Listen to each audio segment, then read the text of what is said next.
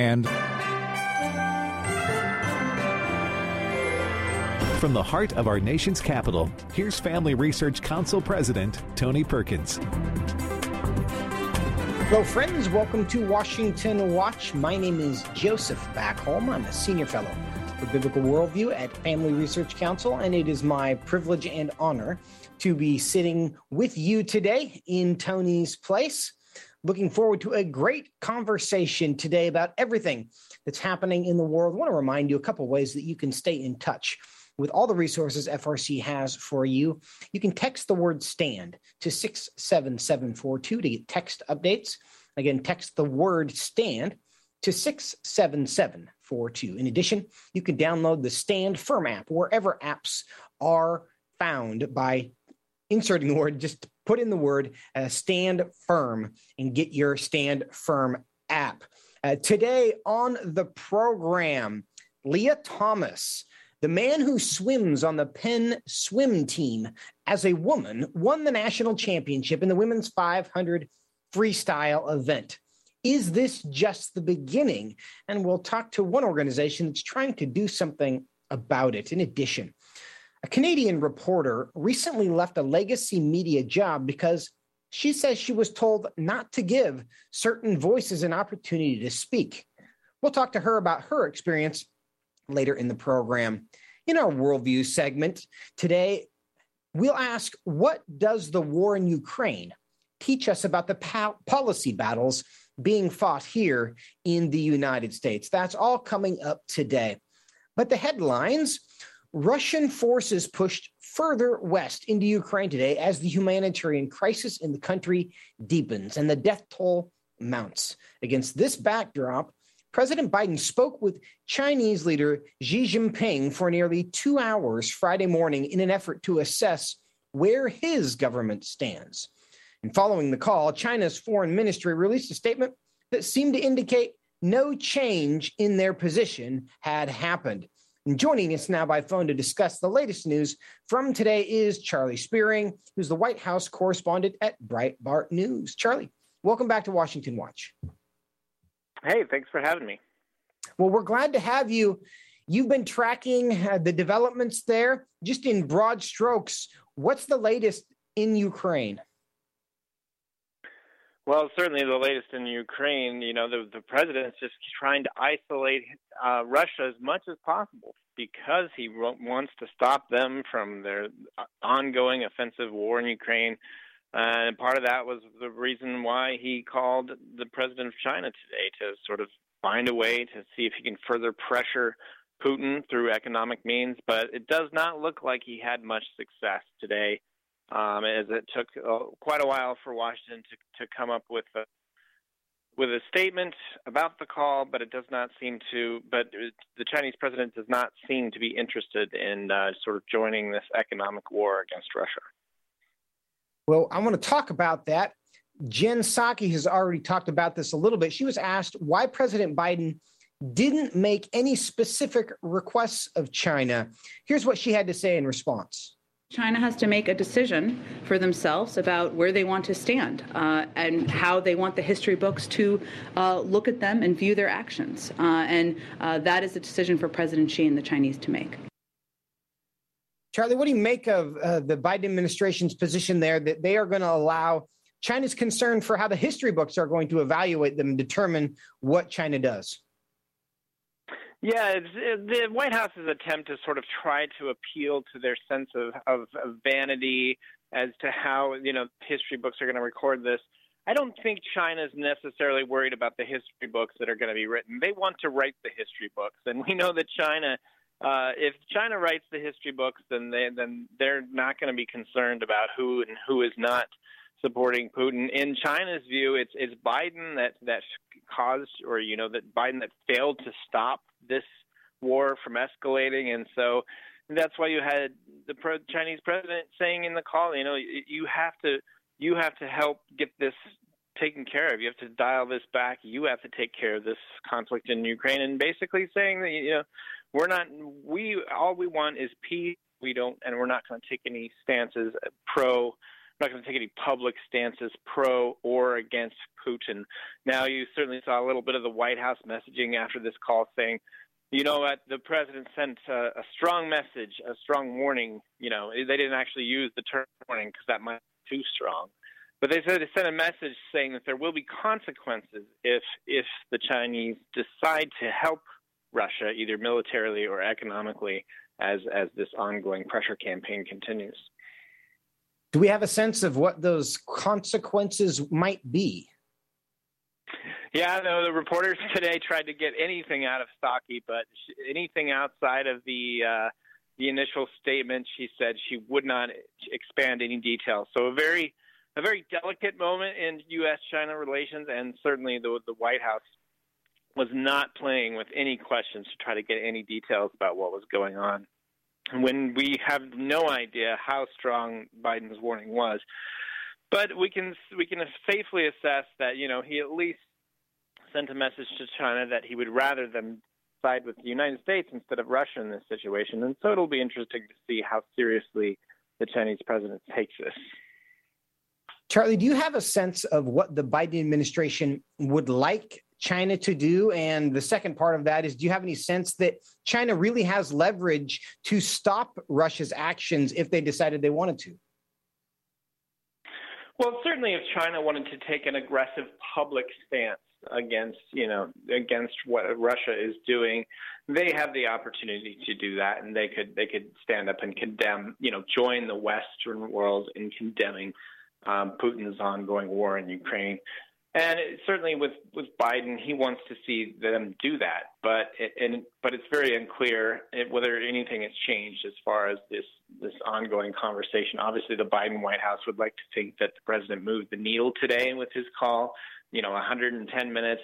You know, he he always likes to brag about how close he is with the Chinese president, but we just haven't seen any any fruit from that relationship about how it's actually how China's actually going to help America because of this relationship. And, I, and I, th- I expect that to continue. China has no interest in assisting the United States in in this issue, and uh, all they want to do is continue ma- maintaining the idea that that they are in charge of Taiwan, and they're the ones that, uh, and that nothing happens on on that aspect because that's what angers them more than anything is when you start talking about uh, Taiwan and, and its independence from China.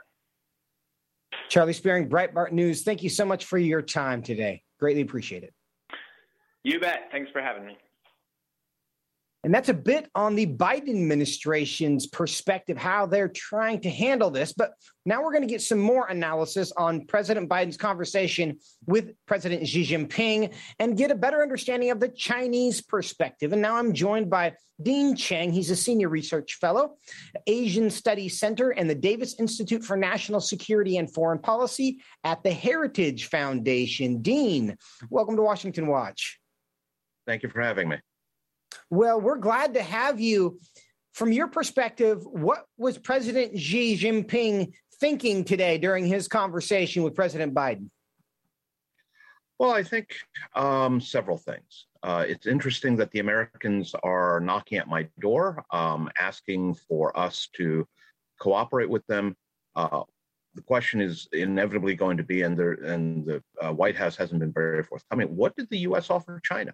Because China is not exactly known for altruism. China is not exactly going to turn its back on a key partner, which is Russia, for free.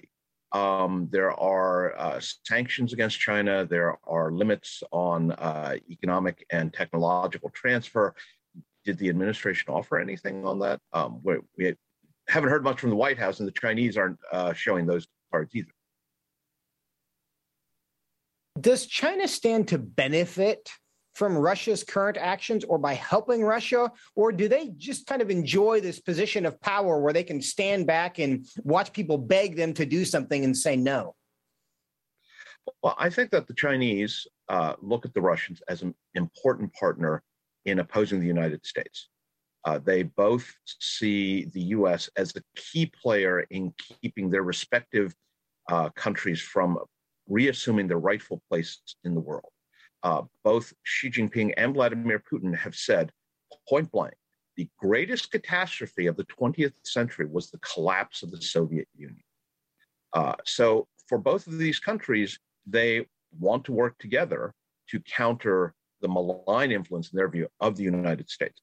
The you know the Chinese are definitely positioned in such a way that they can certainly help Russia uh, take over Ukraine if they wanted to, which th- thus far they haven't really pushed a lot of assistance. But at the same time, they are looking to see uh, one how how well does Russia do? They're not doing very well, it seems. But also, what might the rest of the world offer China not to help Russia? To that point, in your assessment right now, is China actively assisting Russia, or are they just trying to be neutral in this conflict that the rest of the world, for the most part, has taken sides in? Well, they're definitely not neutral. Um, the Chinese, the public statements, for example, have avoided the word invasion uh, because the Chinese foreign ministry has said invasion is a Western term. Uh, Russia has legitimate security concerns, and therefore, uh, to call it an invasion is to ignore that. China has continued to provide economic, uh, not direct support, but for example, when MasterCard and Visa pulled out of Russia, apparently UnionPay and Alipay, two major Chinese credit cards, uh, began to move in to replace Visa and MasterCard. China has signed deals for energy and continues to import oil and gas, even as the rest of the world sanctions Russia. But thus far, as far as we know, China hasn't directly supplied military equipment to Russia. And I suspect that the Chinese actually expect to be thanked for that because, in their view, why is it okay for the United States, Germany, the UK to provide anti tank missiles and anti aircraft missiles to the Ukrainians? And it isn't okay for the Chinese to supply uh, their own versions of anti tank missiles or uh, artillery shells or the like. We're speaking with Dean Cheng from the Heritage Foundation. Dean, you mentioned the fact that Russia is seeming to acknowledge legitimate cons- uh, security concerns by the Russian government. Do you think they might be doing that, or have they in any way claimed that the presence of Taiwan is a security concern for China? Well, what's interesting was in the very early days of the invasion, um, the uh, Chinese press received directives to on how to cover this conflict. Don't call it an invasion. Uh, don't uh, focus on civilian casualties. Uh, very, you know, sort of minimalist reporting.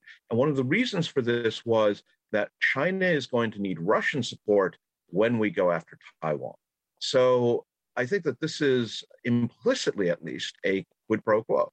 Russia is uh, cleaning up its borders, is acting against former republics of the Soviet Union. Remember, they said it was a catastrophe uh, that the Soviet Union collapsed. And China is going to eventually uh, make some kind of action regarding Taiwan. Maybe not an invasion, maybe political, maybe economic. But the point here is to say, and we're going to need support. And they, they are both clearly drawing parallels between Ukraine, Taiwan, and responses to Dean Cheng, Heritage Foundation. Uh, it's concerning news for what that might mean for the future. This may not be uh, the first, or may not be the only conflict we will be having in that part of the world. Uh, we hope it is not, but we appreciate you keeping us up to date and for joining us today very much. Thank you. Absolutely. Stay with us when we come back transgender swimmer, man identifying as woman swimmer, Lia Thomas won a national championship yesterday in women's swimming. What does it all mean, and who's trying to stop this from happening in the future? We'll talk about it when we come back. Are you struggling to spend consistent time in God's Word?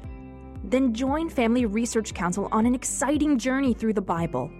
FRC's two year Bible reading plan helps you to approach daily Bible reading with an intentional focus of diving deeper into the nature of God and how His Word speaks into cultural issues. By studying the Bible, we can see the grandeur of God unfold throughout the past. The Stand on the Word reading plan takes you through daily scripture in an engaging manner to help you stay grounded in God's truth. All wisdom comes from God and He has given us the Bible as a way to understand the world. Start this adventure today with Family Research Council. When you sign up, we'll text you every Sunday with daily passages and questions that help prepare you for conversations with your friends and family. To begin this journey, visit frc.org/bible. With the current division and confusion of our culture, it is so important for Christians to root ourselves in the truth of God's Word so that we are prepared to give a reason for the hope that we have. For this purpose, Family Research Council launched the Center for Biblical Worldview. The center applies the Bible and the historical teachings of the Church to current issues. This helps Christians understand and live by a biblical worldview, know why Scripture must be authoritative, and equips believers to advance and defend the faith in workplaces, schools, communities, and the public square. The experts at the center address and provide resources on issues like religious liberty, abortion, voting, marriage, and sexuality. To access free resources like the Biblical Worldview series, go to frc.org/worldview. To get highlights of the latest work of the Worldview Fellows, including blogs, interviews, and publications, sign up at frc.org/subscriptions. At Family Research Council, it is important to us that we stay connected with you and that you stay informed.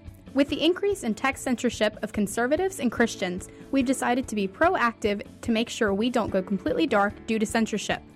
That is why we've created a tech subscription platform. If we get canceled, you can stay informed and still find updates on faith, family, and freedom. How? Just text STAND to 67742 to sign up for our text alerts, and you will get FRC's content straight to your phone. Again, just text STAND to 67742 and you will get special alerts on the biggest stories of the day. You can stay informed with just a simple text. We want you to be able to stay connected with like minded community and to always have access to our content. Stay connected and informed. Just text STAND to 67742.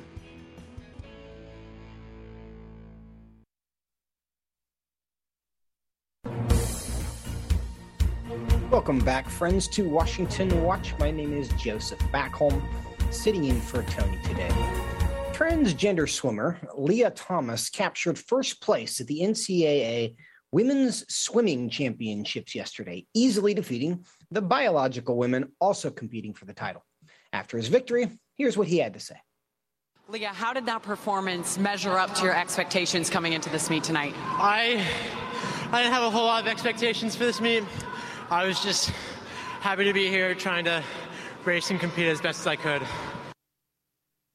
In response to Thomas's dominance, Concerned Women for America filed a civil rights complaint against the University of Pennsylvania for failing to protect the rights of collegiate women athletes.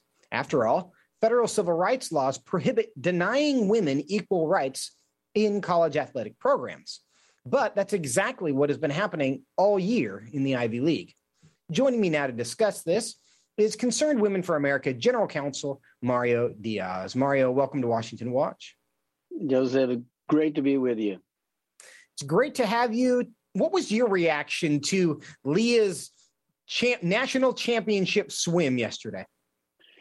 You know, it, it was a mixture of a, a, bit of outrage, as I always have in in relation to to this type of event.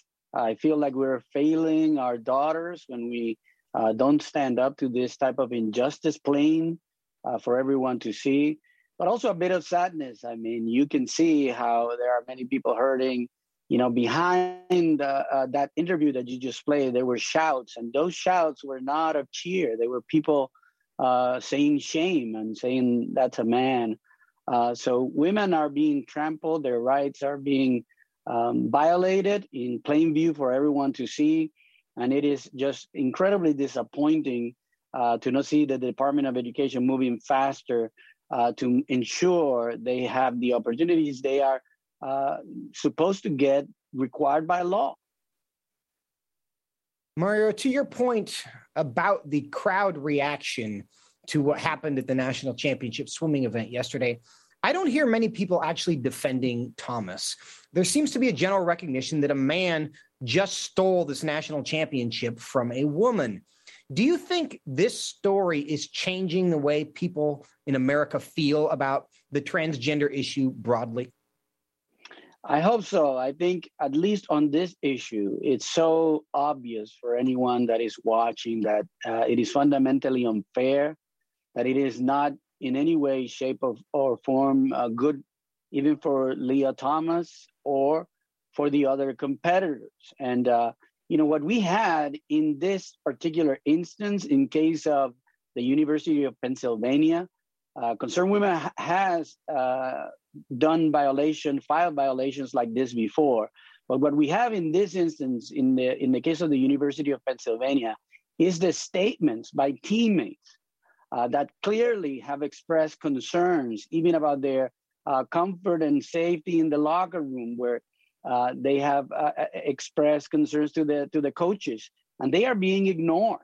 So what has been created by the University of Pennsylvania here is a hostile environment and no way for these athletes who were forced to speak on condition of anonymity for them to express their opinion, their concerns, and being taken seriously.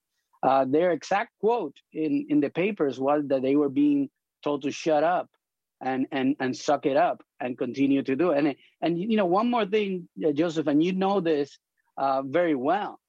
The tragedy of college sports is that women are being forced to stay silent because the career is so short. You cannot simply risk uh, engaging in a battle with your university for your rights and, and risk losing what you've worked all your life to achieve. Uh, in four years, you'll be gone. And there's no taking back what you have lost. So it, it is such a shame that we're living through this after so many years of women fighting for their rights.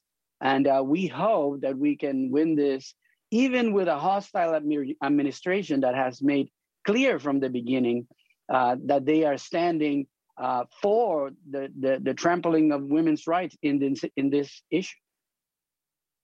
Mario, an underrated part of the problem here is that these swimmers, after they are defeated by him, are also expected to go back to the same locker room and change in his presence. And that, for understandable reasons, is really uncomfortable for a lot of these women. But they're told, again, to just suck it up and deal with it because there's a larger political agenda, apparently. Now, you are taking legal action, the Concerned Women for America are. But isn't it the position of uh, of Penn and all the other universities that because of the Bostock decision, because of executive orders from the Biden administration, this is actually what the law requires them to do? They are pretending uh, that this is the case, just like we continue to pretend uh, that Lia Thomas is a woman and she's competing here. They continue to pretend that the law allows for this, but the law is clear. Uh, one of the things that was fundamentally clear that uh, Justice Gorsuch made clear in the Bostock decision, it was that it was not being applied to Title IX, which is where uh, the law uh, protects women and, and, student athletes.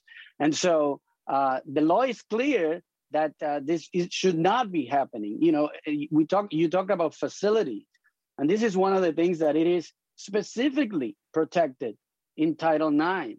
It is women's facilities that that is not a violation in any way of equal rights, right? You are protecting safe spaces for women, and this is in full compliance with the law. But in, the, in, in, in this instance, now we are supposed to pretend that that is not the case and that their rights can be violated because it is being done by somebody, by a man uh, who claims to, to be a woman.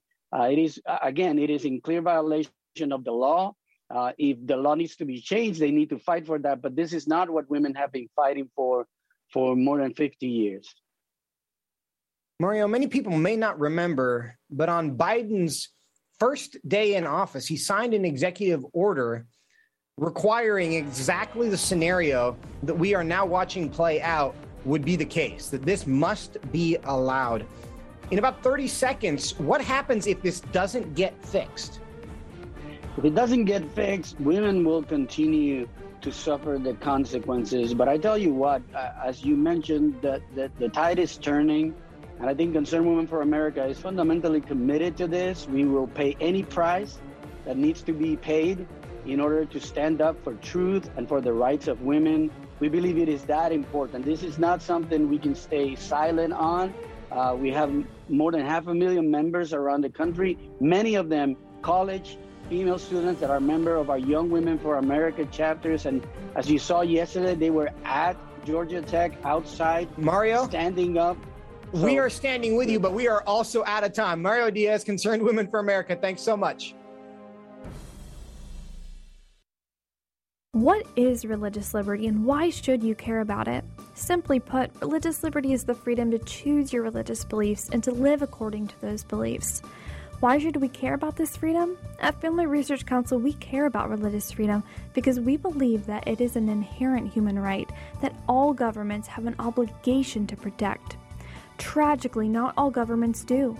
Religious persecution is a tragic reality around the world that is not often acknowledged by the media, even though attacks on people of all faiths continue to increase globally. In Scripture, God calls Christians to pray and care for the persecuted church, the downtrodden, and those who cannot help themselves. Therefore, we must be advocates for those persecuted for their faith. To access Family Research Council's latest resources and to learn more about religious freedom and what you can do to help the persecuted, go to frc.org/religious Do you want to be able to stay up to date on conservative news?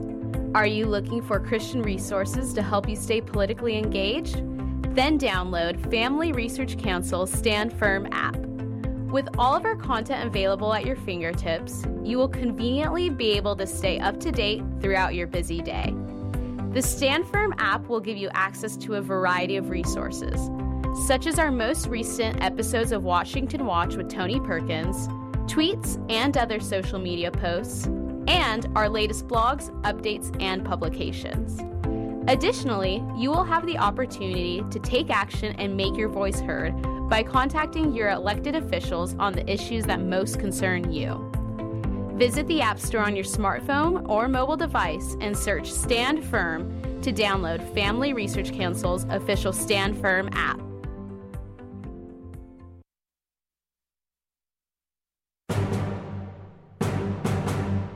Welcome back to Washington Watch. My name is Joseph Backholm sitting in for Tony. So grateful that you are with us today. The legacy media has long claimed to give a voice to the afflicted and the powerless. But journalist Rachel Emmanuel, formerly of the Canadian mainstream digital newspaper iPolitics, found the opposite to be true. Repeatedly told not to air certain perspectives, Emmanuel resigned after editors changed information in an article she wrote due to pressure from the Canadian Deputy Prime Minister's office. Emmanuel joins us now to discuss the incidents that led to her resignation, as well as the pattern in legacy media of only providing a platform for one perspective. Rachel, welcome back to Washington Watch. Thanks for having me back. Happy to be here. I'm so glad to have you. Tell us your story briefly. What is it that led you to feel like you had to resign?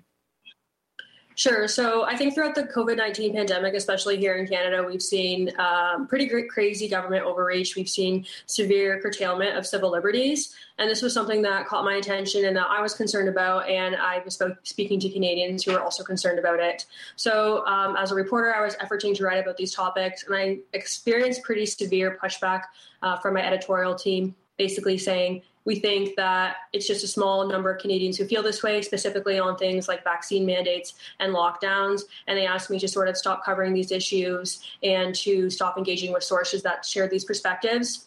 As well as you well know during the covid-19 pandemic we had many prominent doctors who were coming out against some of the science which was sort of changing all the time and saying we don't agree with the government recommendations. And i was told to pretty much rely on the government science that was coming down and not to engage with other experts so all of these things were very frustrating for me and led me to sort of look for employment um, elsewhere.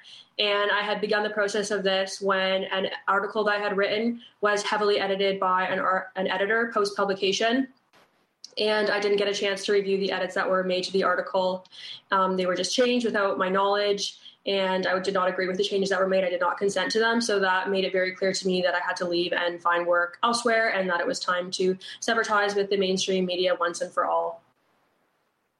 Now, Rachel, you say that your editors expressed their concern that these positions were held only by a small number of people. Therefore, they didn't warrant being expressed or given a voice. In your perspective, why does it matter to them that only a small number feel a particular way why weren't they more concerned about whether the questions or concerns had any validity? Sure, that's an excellent question. It's one that I've wrestled with a lot. I think one of the things that I've noticed is people in mainstream media just maybe have like a smaller network of friends and they just don't necessarily share perspectives that are outside the mainstream media. So, as I was hearing from a lot of Canadians who were very concerned about the government overreach, maybe people in the mainstream media weren't, and certainly my editors hadn't been hearing this from people. So, when I was presenting a different perspective, they tended to think that it really wasn't that many people at all, but also almost that those perspectives didn't matter because they found them to be so radical. Certainly, another barrier that I faced was during a period of the most significant government overreach in Canada.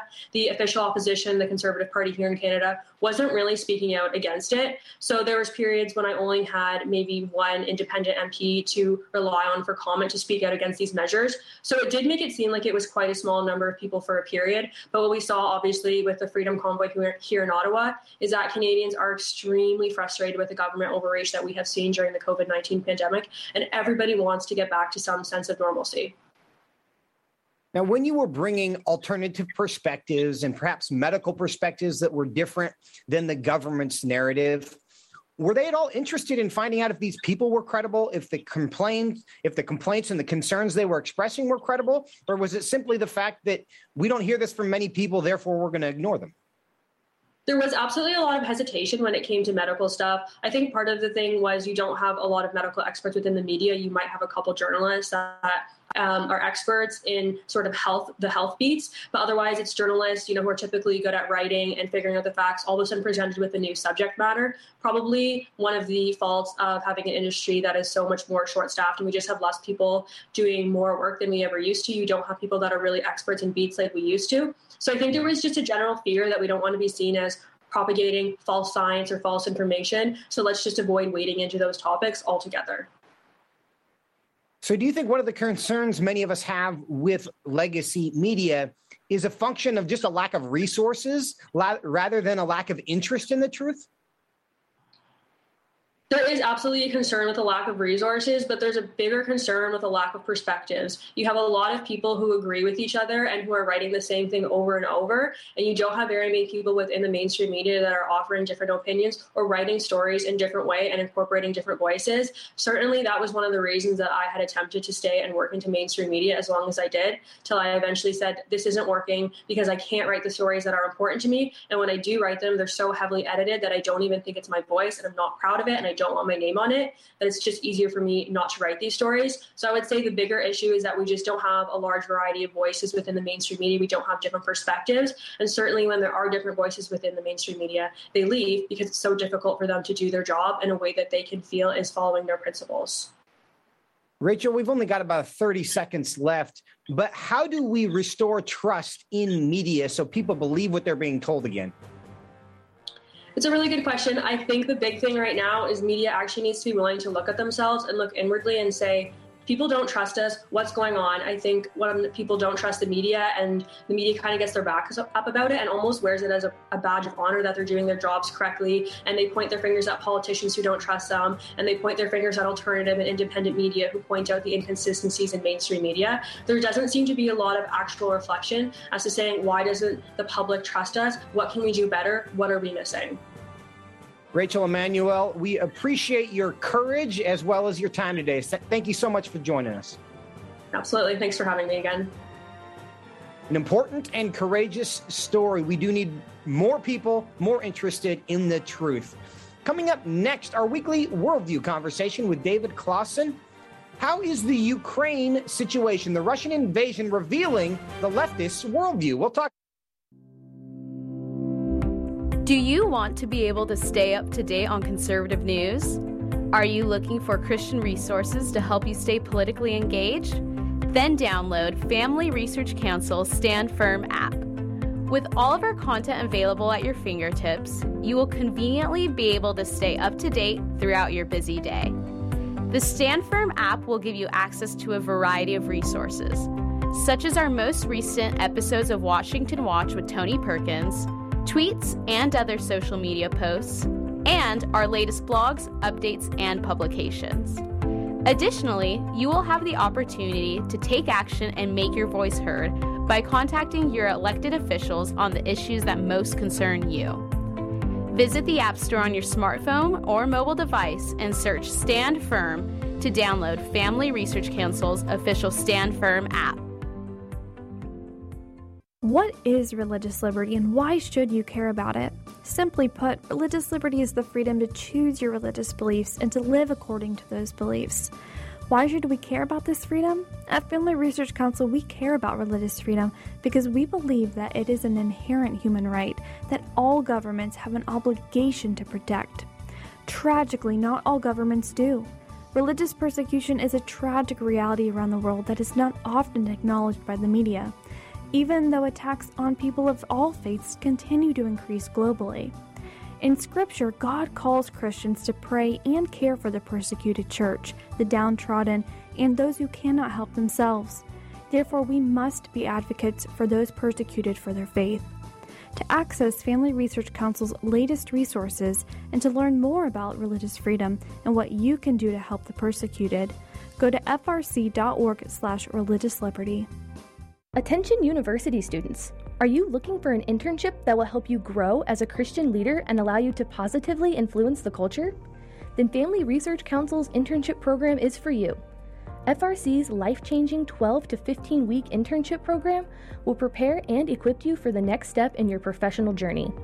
You'll enjoy a speaker series focusing on careers and callings, lectures from prominent conservative leaders, and weekly biblical worldview training.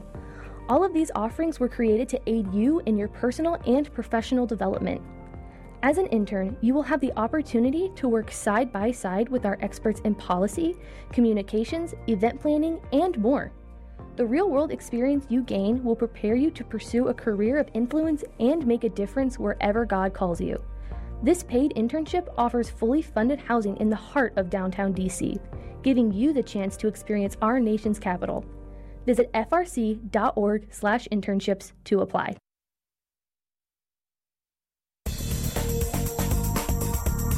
Welcome back, friends, to Washington Watch. My name is Joseph Backholm, sitting in for Tony today. Tragic situations in life often help us rearrange our priorities and serve as a reminder of what is most important. Weeks into the Russian invasion of Ukraine, however, it does not appear that the left is spending any time in self reflection. Be it John Kerry's stated fear that Russian inva- the Russian invasion would hinder climate change goals, or CBS News ringing the alarm that transgender acceptance in Ukraine is not widespread. The left insists on retreating to the battles it knows best, even as life and death issues play out around us. One might think an outbreak of war would provide some helpful, if not sobering, perspective that words are not, in fact, violence. Violence is violence. But if war does not inspire self reflection, will anything? Joining me now to discuss this is David Closson. He's the director of the Center for Biblical Worldview here at FRC. David, welcome back to the program. Hey, great to be with you, Joseph. Now, I'm going to get to that, but before I do, we were together in Greensboro, North Carolina today, a great pastors event there. Tell us what happened and what the Center for Biblical Worldview is doing to serve pastors all around the country. Yeah, it's great to see you. We were just together a couple of hours ago, Joseph. Um, you know, it's interesting. People watch the news and there's you know people can get really upset and down uh, if you watch the legacy or mainstream media but there's a lot of really great things to report last week i was in guatemala uh, when we did our worldview conversation talking about how the president was declaring that nation a pro life capital for Latin America. This week, we're here in Greensboro, North Carolina, where we had a pastors event just down the street. About 100 pastors joined us. They heard from Tony uh, Perkins, FRC president. They heard from General Boykin. Uh, you and I were on a panel discussing a worldview and challenges facing the church. Uh, but it, it, was just a really encouraging time to be in a room with people who are really taking their responsibilities as the under shepherds of the church seriously. And it was just a good opportunity to remind pastors uh, and, and to remind the folks that were there that things such as preaching and discipleship and counseling. Uh, these things are essential, uh, no matter what any government tells you. So, just, just an opportunity, Joseph, to encourage pastors. We're going to be doing more of these events around the country. Uh, you can find out about everything we're doing um, if we're coming to a city near you at frc.org slash worldview. Uh, but we're going to be rolling out more resources to come alongside pastors as well as Christian parents uh, to make sure that we talk about worldview every Friday to make sure that a, a truly biblical worldview is being inculcated uh, and passed down to the next generation.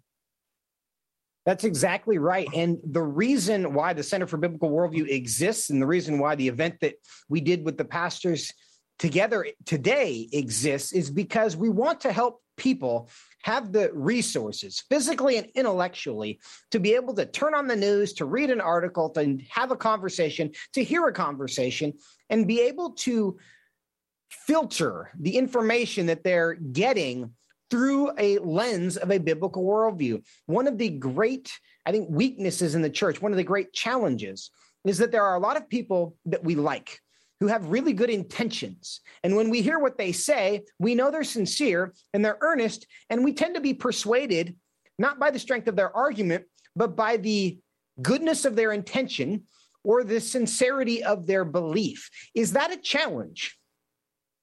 Well, I think it is a challenge, Joseph. I think uh, unfortunately, even within evangelicalism, there's kind of a celebrity culture, and it's you know whatever your favorite pastor, your favorite uh, ministry leader says on Twitter or Instagram or some other social media, uh, you kind of want to believe that and go along with that. Uh, but and, and and unfortunately, that kind of mindset is why uh, statistics like that you and I talk about on this show that although you know 81% of evangelicals who attend church think they have a biblical worldview when you actually polled them for beliefs and lifestyle it's only 21% and i think there's probably a lot of factors behind that but number one is that we are no longer passing down a biblical worldview. Again, we use that term all the time. This is, in fact, the worldview conversation. But a worldview is simply the lens through which you see the world. A worldview consists of those basic fundamental beliefs about what is true. Uh, is there such a thing as objective truth? Who or what determines what is real, what is right, what is wrong? And as Christians, we believe, Joseph, all those answers are found in scripture. So that's what, you know, you and I and others on the FRC staff are trying to encourage and remind pastors uh, today here in Greensboro, North Carolina. But that's the, the, what we need to be doing constantly. And that's what Christian parents need to be doing is making sure that we're focusing on all the issues that we deal with through the lens of God's word, because at the end of the day, that's the standard uh, that we need to hold up everything to. And in the same way that pressure reveals our character. Moments of crisis will prove what it is that we really believe. And this Russian invasion of Ukraine is, I think, helping us see what people in America, what our political leadership really believes about some important things. And I'm going to run through this list. And I know you've seen these. I've written this um, this weekend, and I think it's going to, if it's not up, it will be soon at frc.org slash worldview. But I want to run down a list of things that happened within hours and days of the Ukrainian of the Russian invasion into Ukraine. And here's these are anecdotes, but I think when we put them together, it actually means something. Only hours after the Russian invasion of Ukraine, the head of British intelligence, so, you know, not the United States, but a Western country, very similar values, probably even a little to the left of us culturally, he took to Twitter, and again, we're hours after this invasion. And here's what he said. He said, with the tragedy and destruction unfolding so distressingly in Ukraine, we should remember the values and hard won freedoms that distinguish us from Putin, none more than LGBT plus rights. That to me is a really interesting observation. You know, war is breaking out in Europe for the first time in 80 years, close to that.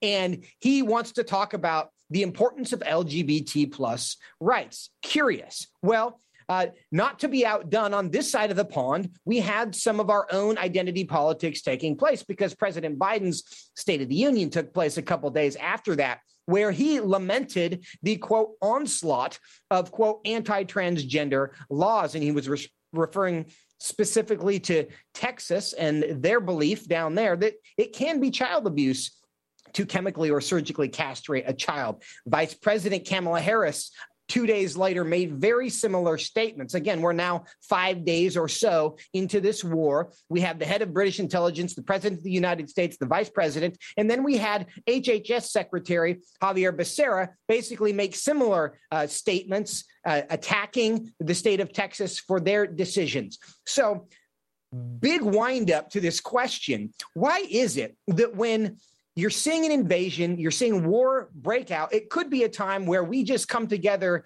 in a unique way and celebrate our shared humanity and our opposition to clear evil. Why is it that identity politics continue to be waged in the Western world? Yeah, and another example you could give, Joseph, is the bill passed in my home state of Florida that just simply made sure that gender ideology was not taught to children uh, kindergarten through third grade. And you would think that uh, Florida passed the most mean, uh, oppressive law anywhere in the world, which is simply not true at all. And I think behind all of these examples, and you and I could probably give many other examples, um, is obviously you know ideas have consequences. And underneath uh, this uh, hard turn uh, back to identity politics is the worldview of many on the left joseph. You know we i watch the news. I see these images coming out of ukraine. Uh, they're tragic. Uh, watching mothers have to uh, pregnant mothers being evacuated out of hospitals watching children having to go through the ravages of war. This is objective evil that's unfolding before us in Ukraine. And what, instead of being able to unite around that, uh, you have leftist politicians using up airspace rather than shining a light and putting pressure on, on Russia to go again to the identity politics. And I think the reason again behind that is that that is it shows this is their worldview. When you reject absolute truth, you have you reject God. Uh, what do you have? You have this autonomous uh, perspective uh, that guides everything that you do. And abortion and gender identity seem to be the things uh, that the left is going to continue to talk about time and time again, uh, regardless of what's going on. In the face of real, objective, horrifying evil that we should all be able to focus on right now, the left doesn't want to take their eye off the prize of their objectives, which is continuing to move the ball on this more elect, uh, uh, leftist woke agenda, and, and that is revealing, Joseph. I think this uh, this is a, sad that we're having to talk about this, but it is revealing uh, from where many now are coming from. In some sense, it feels to me like you have a house fire, but mm. you go onto the roof to try to patch a leak that you discovered. And in, in terms of its priorities, it's like this might be an issue, but but I also think what we're seeing in Ukraine right now is putting our first world problems into perspective because really we do have first world problems. And it has become very fashionable in the United States to be a victim.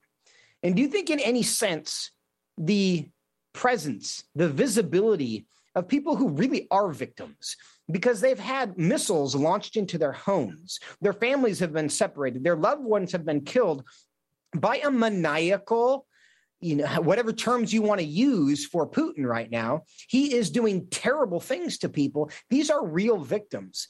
Is there any sense in which we in the vic- we in the west who have wanted to make ourselves victims might have our victim status feel threatened by the presence of people who undeniably are victims?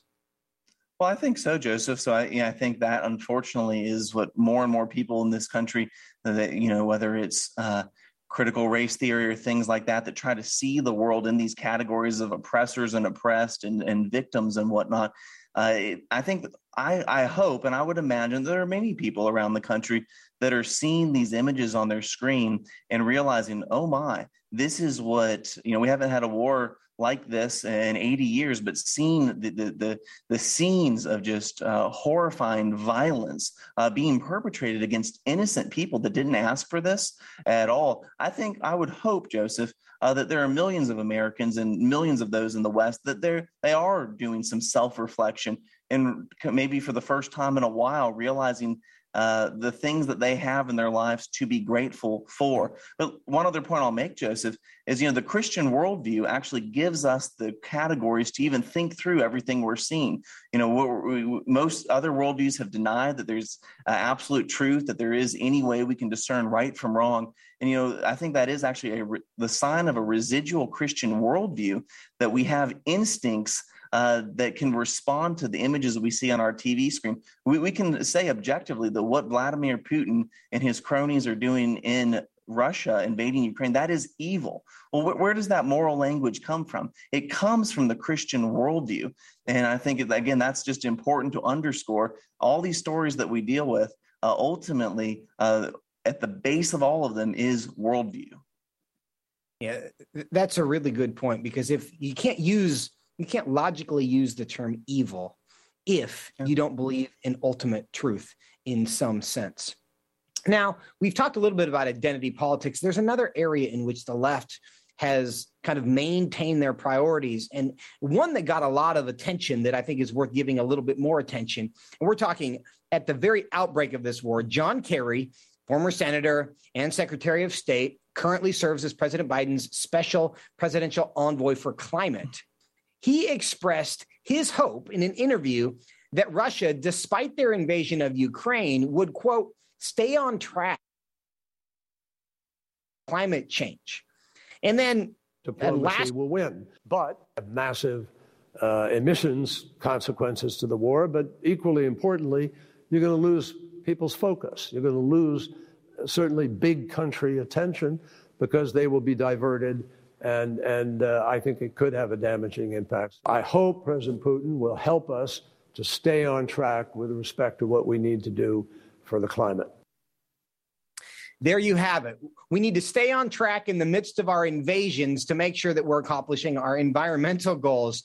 The Atlantic in the last week ran an article uh, lamenting the potential environmental damage that would happen from a nuclear war should it break out what's going on here david where in the in the prospect of real human just tragedy we're concerned about making sure that the invading countries stay on track with our climate goals well, my first thought, Joseph, watching John Kerry say that was elections have consequences, and obviously, uh, former Secretary Kerry is is laser focused on the climate issue, and, and comments like that it, at one level are just incredibly naive. I, I, think he really believes that the, the climate issue is the the number one issue that you know, Russia needs to stay on track. I can assure you that's the last thing on Vladimir Putin's mind, making sure they're keeping on track of emissions uh, standards or levels. But again, it does underscore the worldview and the commitment uh, that many on the left have to their global warming climate agenda. And, you know, as Christians, we believe we should have stewardship. We, we should care for the creation. But at the end of the day, Joseph, we realize uh, that all people are made in God's image and have value and dignity and care for you know global warming protocols should never displace attention from people who are made in God's image. But again, that's a outworking of a worldview that is unmoored from the gospel. And the biblical worldview does teach us very clearly in Genesis chapter one that the creation is made for us and we are not made for the creation. And I think we see many examples here where that's get, get that gets inverted. And as you indicated, that is not uh, a license to abuse the environment or to exploit it, but it is, of course, a recognition of the fact that God made the planet, the earth, the resources for the crown of his creation, which is us, for us to rule and subdue and benefit and ultimately give him glory. David, we're out of time. Thank you for your time today so much. Thank you, Joseph. Friends, thanks for being with us today. Hope that you have been blessed. We'll see you on Monday. Until then, fear God and nothing else. We'll see you next time. Washington Watch with Tony Perkins is brought to you by Family Research Council and is entirely listener supported. Portions of the show discussing candidates are brought to you by Family Research Council Action. For more information on anything you've heard today, or to find out how you can partner with us in our ongoing efforts to promote faith, family, and freedom, visit TonyPerkins.com. Also, to leave a comment about Washington Watch, call our watch line at 1 866 372 7234. That's 1 866 372 7234.